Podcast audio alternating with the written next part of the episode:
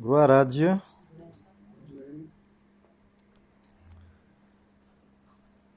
Aujourd'hui, pour aborder mon message, je vous invite à ouvrir vos Bibles en Évangile de Jean, chapitre 3, à partir du verset 1 jusqu'à verset 12.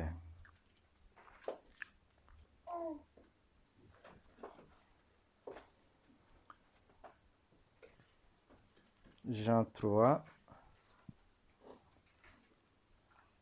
On commence au verset 1 jusqu'à 12. Mais il y a un homme d'entre les pharisiens nommé Nicodème, un chef des Juifs, qui vint, lui, auprès de Jésus, de nuit et lui dit, Rabbi, nous savons que tu es un docteur venu de Dieu, car personne ne peut faire ces miracles que tu fais si Dieu n'est avec lui. Jésus lui répondit, En vérité, en vérité, je te le dis, si un homme non est de nouveau, il ne peut voir le royaume de Dieu. Nicodème lui dit, Comment un homme peut-il naître quand il est vieux? Peut-il rentrer dans le sang de sa mère et naître Jésus répondit, En vérité, en vérité, je te le dis, si un homme est d'eau et d'esprit, il ne peut entrer dans le royaume de Dieu. Ce qui est né de la chair est chair, et ce qui est né de l'esprit est esprit. Ne t'étonnez pas que je t'ai dit, il faut que vous naissiez de nouveau. Le vent souffle où il veut, où tu en entends le bruit, mais tu ne sais d'où il vient ni où il va. Il en est ainsi de tout homme qui est né de l'esprit. Nicodème lui dit, Comment cela peut-il se faire? Jésus lui répondit, Tu es le docteur d'Israël et tu ne sais pas ces choses. En vérité, en vérité, je te le dis, nous disons ce que nous savons et nous rendons témoignage de ce que nous avons vu. Et vous ne recevez pas notre témoignage. Si vous ne croyez pas quand je vous ai parlé des choses terrestres, comment croirez-vous quand je vous parlerai des choses célestes? Amen. Si il s'agit d'une discussion entre Jésus et Nicodème, on connaît bien Jésus parce que c'est notre sauveur. Mais qui est Nicodème? Ici, il est écrit qu'il était un pharisien et chef de juifs. En plus, il était le docteur des Israélites. Là, j'aimerais bien qu'on s'attarde sur le mot pharisien. Qu'est-ce qu'un pharisien? Qui à l'époque de Jésus Un pharisien, c'est une personne connaissant des Écritures. Il connaissait des Écritures. Il jouissait d'une grande considération du peuple. Ils avaient une grande estime. En plus, participait à la prise de décisions les plus grandes.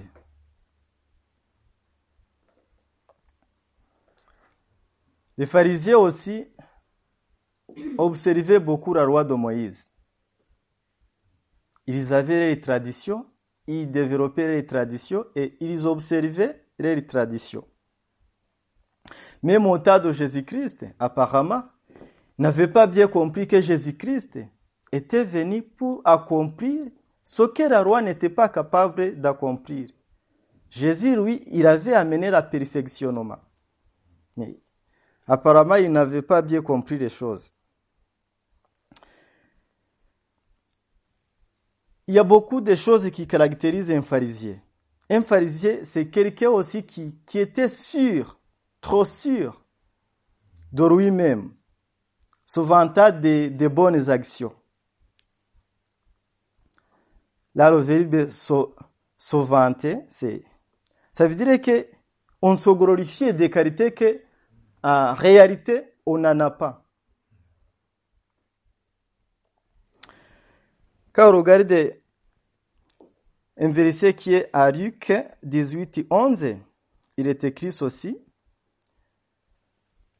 Le pharisien debout priait ainsi à lui-même, Ô Dieu, je te rends grâce de ce que je ne suis pas comme le reste des hommes, qui sont ravisseurs, injustes, adultères, ou même comme ce républicain.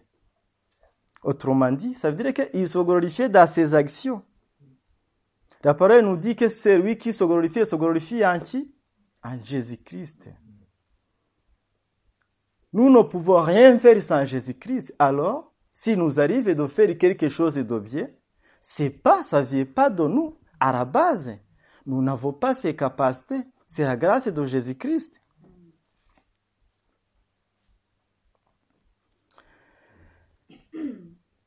Les traditions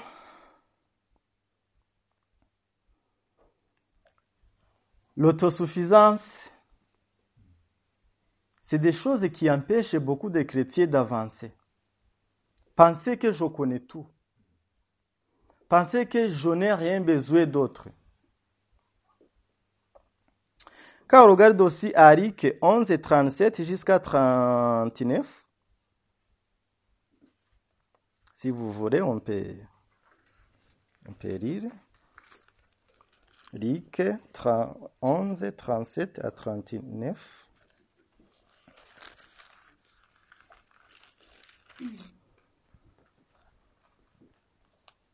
Il est écrit ceci.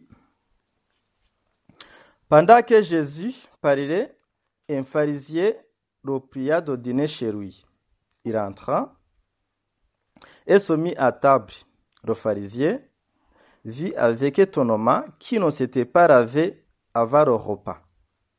Mais le Seigneur lui dit, vous pharisiens, vous nettoyez le dehors de la coupe et du plat, et votre intérieur est plein de rapines et de méchanceté. Vous voyez? Ça veut dire que les pharisiens, comme ils ont hypocrisie en fait, ils ne veulent pas, ils n'ont pas envie d'être. ils veulent apparaître ceux qui ne sont pas à l'intérieur. Jésus-Christ reconnaissant les cœurs, reconnaissant les traditions. Il a regardé, il a répondu. Vous me dites, je n'ai pas la vraie main. Vous vous basez sur vos traditions. Vous voulez que dehors, en apparence, les personnes qui vous regardent puissent vous applaudir, puissent vous adorer, puissent penser que vous êtes mieux que les autres. Et pourtant, ce que vous faites chez vous, derrière secret, c'est vous faites autrement, vous, vous faites le contraire. C'est tout là, ce caractère d'hypocrisie. Puisque c'est vrai que ce qui caractérise les pharisiens, il y en a aussi l'hypocrisie. Ils sont hypocrites. C'est quoi? Qu'est-ce que c'est l'hypocrisie? L'hypocrisie, c'est un fait de déguiser son véritable caractère, d'exprimer ses opinions ou ses sentiments qu'on n'en a pas. C'est toujours le vouloir apparaître. L'hypocrisie sera de cacher ses intentions ou de tricher ses sentiments, ses pensées. Ça veut dire qu'en fait, celui qui agit avec l'hypocrisie, il agit en connaissance de cause. Il connaît déjà ce qu'il fait. S'il est en train de faire mal, il connaît déjà que c'est mal. C'est pour ça, il n'y a pas une personne qui va tuer publiquement. On ne va pas tuer à la place publique. C'est nuit, là où personne ne te voit. Puisque toi-même à l'intérieur, tu connais que ce que tu es en train de faire. Tu connais que ce n'est pas bien.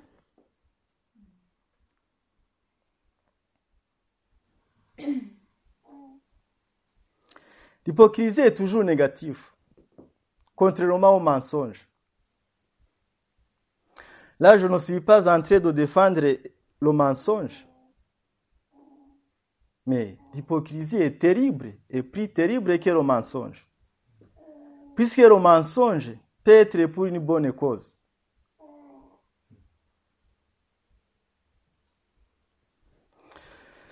On va, on va aborder le Sora à travers d'un exemple explicatif, biblique.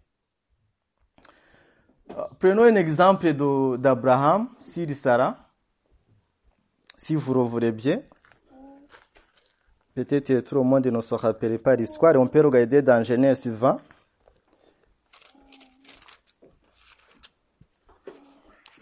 On va voir que Abraham a menti sur sa femme Sarah en disant qu'il était sa sœur, alors qu'il était sa femme. C'est dans Genèse 20.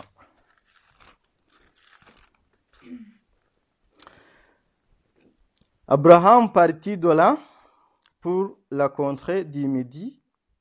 Il s'établit entre Kadesh et Shur et fit un séjour à Guérar.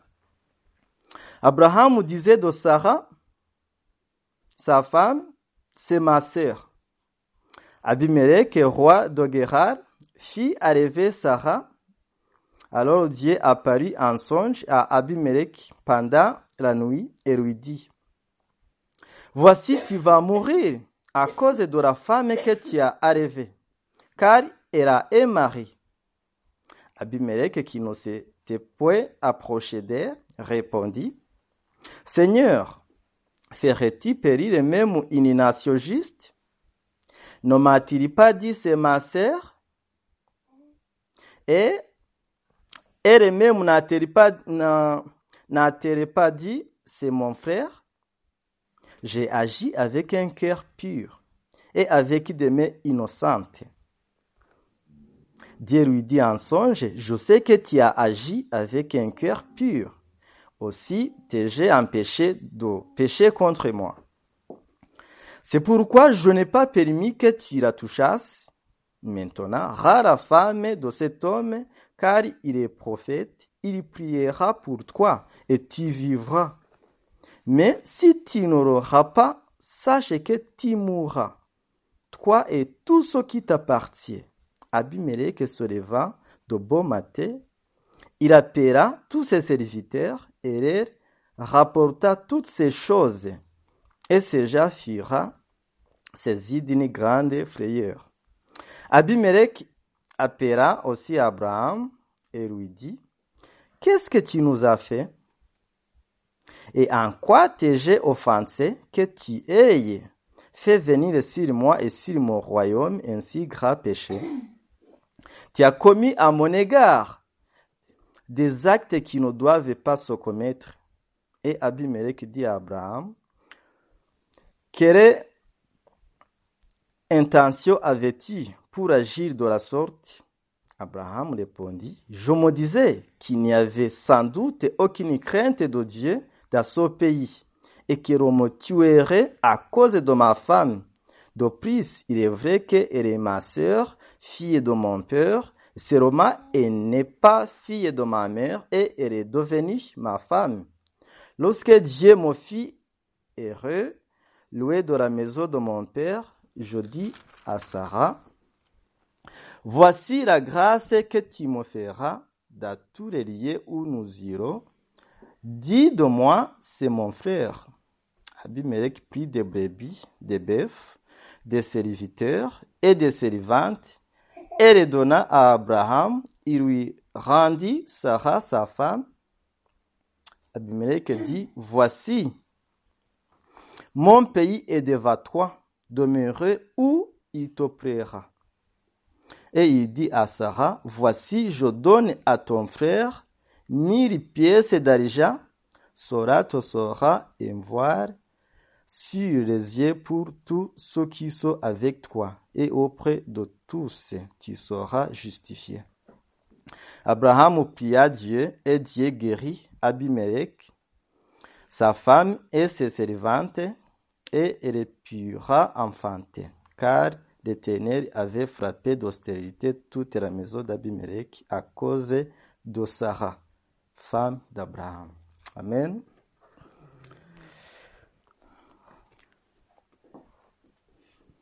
Là, Abraham, il connaissait qu'il avait une très belle femme. Et il connaissait qu'il n'était pas chez lui. Alors, il peur. La parole nous dit, demanda sa femme la faveur de, de dire que c'est sa sœur. Des choses imaginables, inimaginables. Mais on voit la suite, on voit comment Dieu a agi. Dieu, il connaît le cœur d'Abraham. Il connaît ce pourquoi il a fait cela.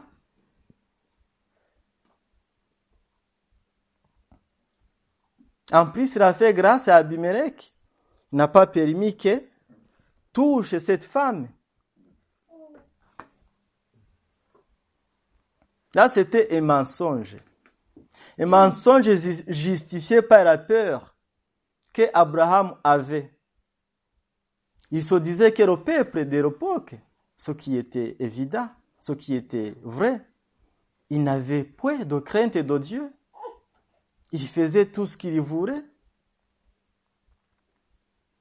Mais ce qu'on voit surtout, c'est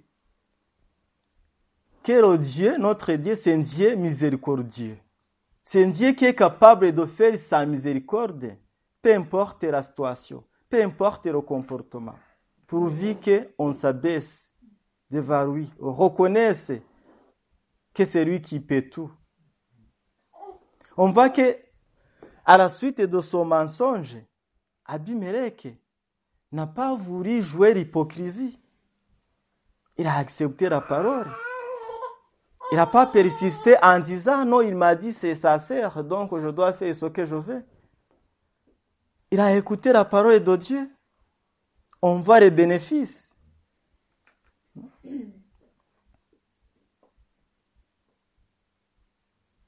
Sa femme et ses servantes ne pouvaient pas mettre au monde, ne pouvaient pas enfanter. Mais grâce à l'obéissance à la parole de Dieu, ces femmes ont pu enfanter.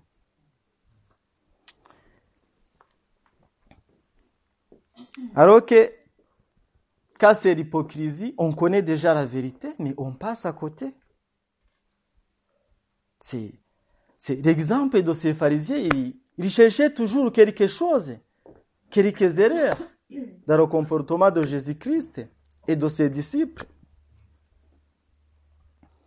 On ne va pas, on va pas lire tout le chapitre de Matthieu 15, mais quand on voit Matthieu 15, du verset 1 à 3, il est écrit Alors des pharisiens des scribes verra de Jérusalem auprès de Jésus et dira Pourquoi tes disciples transgressent la tradition des anciens?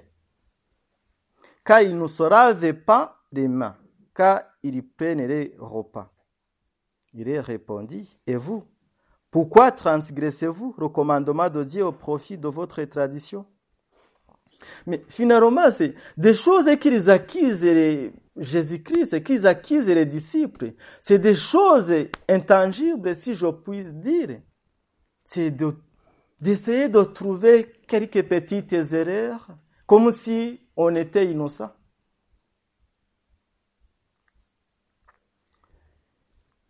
Il est très important, très très très important de, de nous garder d'être les donneurs des reçus. Très, très, très important. De nous garder de critiquer. Parce que c'est en critiquant que parfois, en fait, on oublie que nous aussi, nous avons une grande part à accomplir.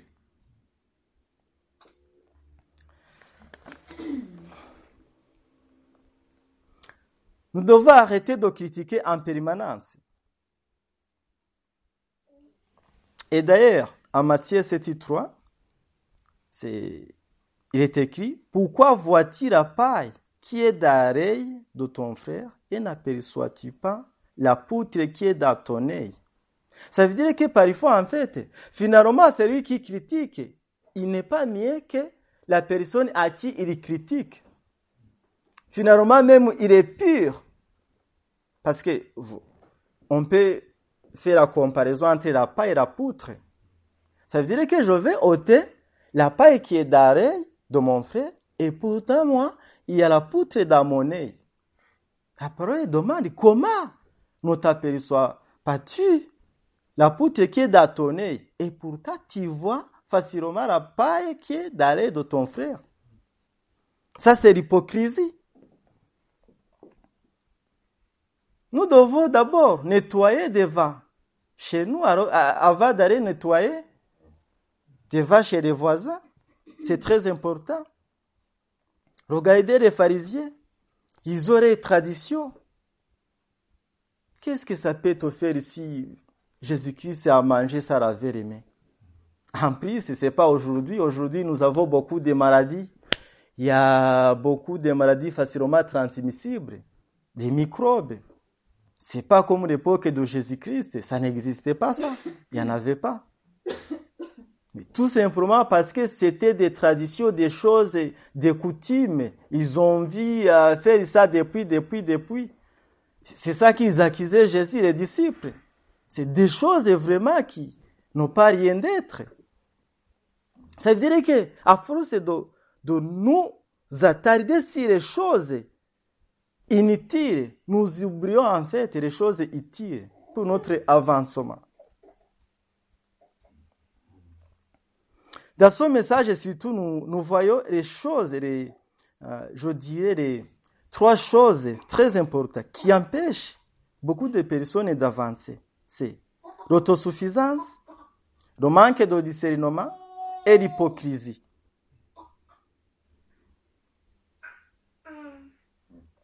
Nous devons arrêter de penser que nous connaissons tout.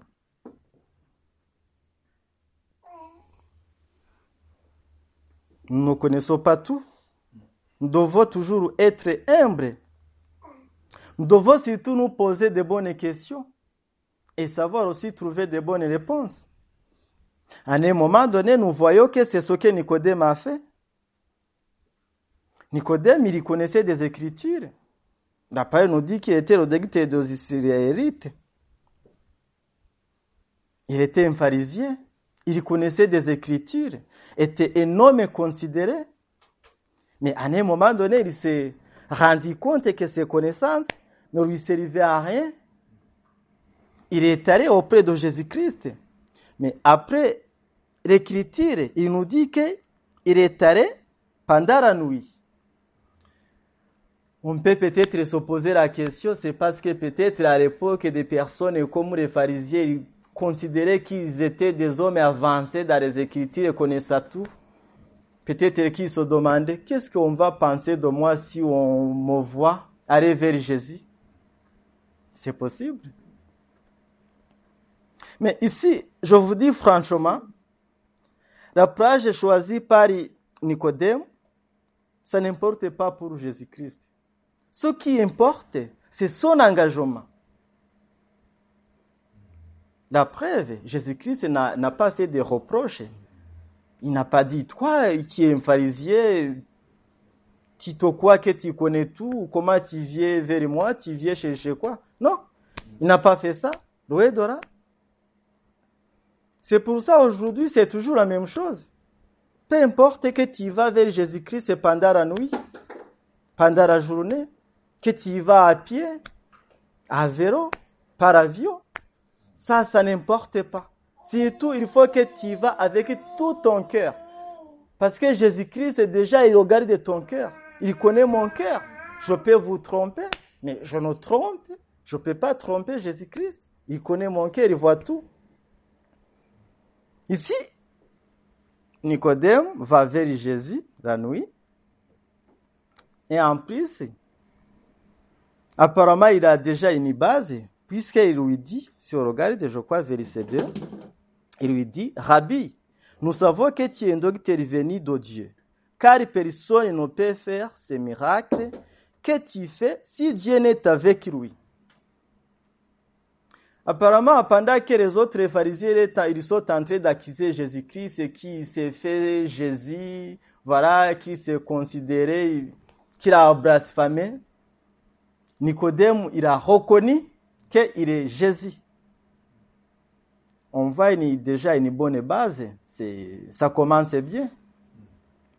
Euh, je pense que c'est peut-être pour ça que Jésus-Christ n'a pas passé à gauche, à droite pour lui donner la réponse.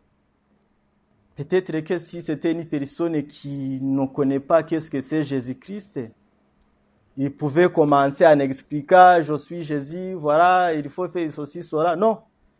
Mais Jésus-Christ, il regarde Nicodème. C'est au verset 3 qu'on voit la réponse. Il lui dit, en vérité, en vérité, je te le dis, si un homme est né de nouveau, il ne peut voir le royaume de Dieu. Il fixe tout de suite le sujet de la discussion.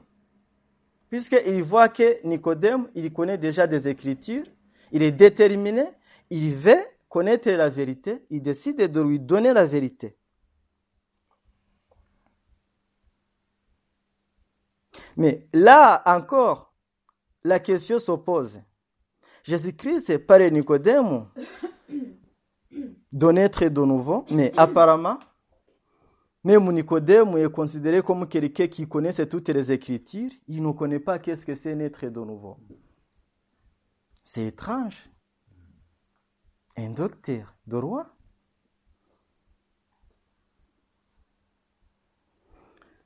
On va regarder la discussion qui a suivi, surtout c'est du verset 4, euh, là où Nicodème pose la question et on verra la réponse de Jésus du verset 5 jusqu'à 8.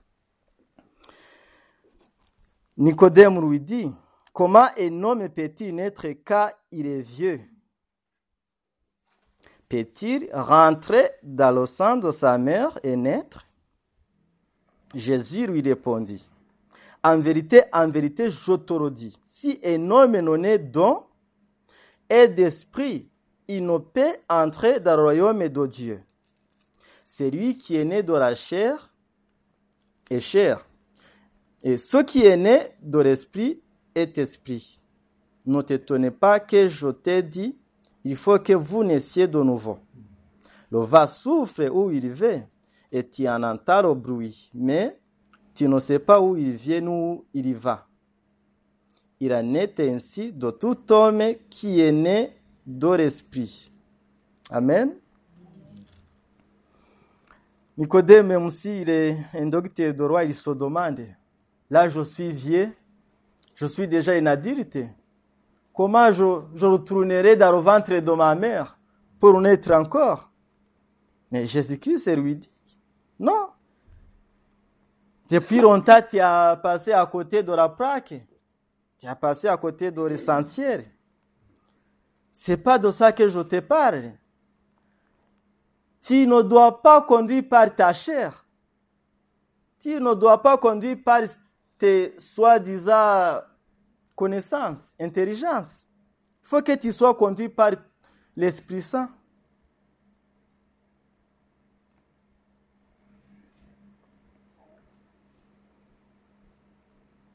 C'est très important dans, tout ce que nous faisons. C'est toujours très important de, de nous rendre compte que nous avons toujours besoin de la grâce de Dieu. Nous avons toujours besoin qu'il nous guide, qu'il nous montre le chemin à suivre, qu'il nous révèle la signification de sa parole. Puisque c'est vrai que c'est quelque chose que je nous encourage souvent de faire, c'est méditer la parole. Lire la parole et la mettre en pratique tous les jours. Mais parfois, il faut une révélation. Il faut être guidé par l'Esprit Saint. On ne peut pas lire la Bible comme on lit un journal et après on met à côté. Ça ne sert à rien.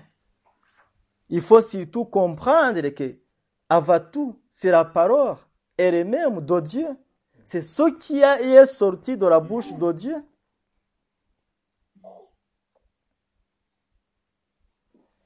Nicodème, visiblement, Il s'est décidé de connaître cette vérité-là. Jésus-Christ, on voit qu'il ne tarde pas de lui donner cette réponse.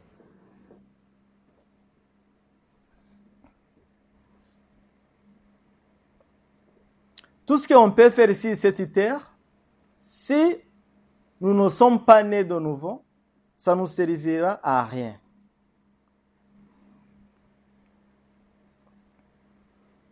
Nous devons toujours conduire par l'Esprit de Dieu. Devons lire la parole, nous devons la mettre en pratique. Nous devons toujours compter sur la grâce de Jésus-Christ dans tout ce que nous faisons. Ce matin, nous l'avons, nous l'avons vu. La parole qui nous, est, qui nous a été lue en Hébreu 10. Nous avons vu que nous avons besoin de laver nos corps du nom pur et de nos cœurs doivent être purifiés d'une mauvaise conscience. Surtout, nous devons les retenir formellement la profession de notre espérance. C'est très important.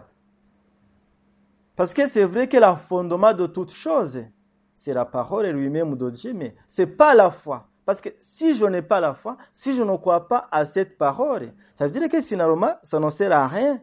Il faut avoir des bons fondements. Après, c'est la vie de tous les jours. Tous les jours, tous les jours. Parce que, puisqu'il s'agit de se purifier, on prend l'exemple très pratique. Nous prenons soin de nous-mêmes. C'est chaque jour. On se lave les mains. On se lave le corps tout entier. C'est tous les jours. Essayez de, de ne pas prendre soin de toi pendant un an. C'est impossible. Ça veut dire qu'en fait, la parole de Dieu, c'est la même chose. Ça doit être naturel une fois qu'on est né de nouveau.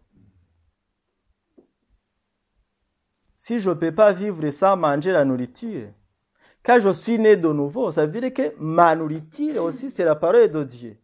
Ça veut dire que ça doit être naturel, que je la mange tous les jours. Peu importe que parfois tu ris, tu ne comprends pas tout. C'est pas grave. Peu importe que tu ne connais pas toute la Bible, tu ne connais pas les commentaires, tu... ça c'est pas grave. Parce qu'apparemment, si c'était ça qu'on avait besoin, Nicodème, il n'aurait pas besoin de venir auprès de Jésus-Christ. Oui, il connaissait les Écritures. Mais finalement, on doit que même dans tout ce qu'il connaissait, malheureusement, il ne, connaissait pas l'essentiel.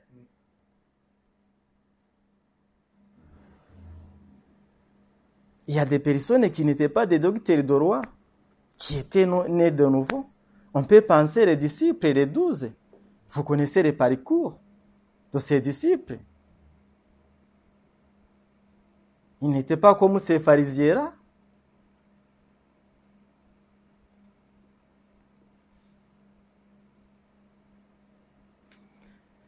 Ici, la chose la plus importante, en fait, c'est toujours moi de savoir que je connais rien. La simplicité. C'est pas parce que tu dis que tu connais rien que tu connais rien. Au contraire, ça va te donner en fait la soif de chercher Dieu. Si je dis je connais rien, oh Dieu, viens, enseigne-moi. Il viendra m'enseigner. Mais si je, comme ces, ces pharisiens, je pense que je suis un docteur de roi, je connais tout. Je connais les Écritures, je connais même quand Jésus-Christ il viendra. Et pourtant, c'est lui qui est devant vous, qui est tenté de vous parler. Vous, vous n'avez pas su le reconnaître. Qu'est-ce que tu connais alors? Tu connais rien? Toi, tu dis que tu connais des choses. Tu as fait des grandes études. Tu, tu as fait de la théologie. Tu connais rien. Tu passes à côté de l'essentiel. Parce que l'important, c'est que c'est pas que tu connais quelque chose, c'est que à la fin surtout tu puisses avoir la vie éternelle. Amen. Et avoir cette vie éternelle, ça ne passe que par Jésus-Christ. Autrement dit, si Jésus-Christ est en train de dire à Nicodème, il faut que vous naissiez de nouveau, il faut que vous reconnaissiez que vous ne pouvez pas aller chez mon Père que par moi. Parce qu'il est écrit que quand Jésus-Christ est remonté aussi, il nous a envoyé son Esprit Saint pour nous guider. Ça veut dire que c'est lui-même. Quand il était sur la terre, il représentait l'Esprit Saint.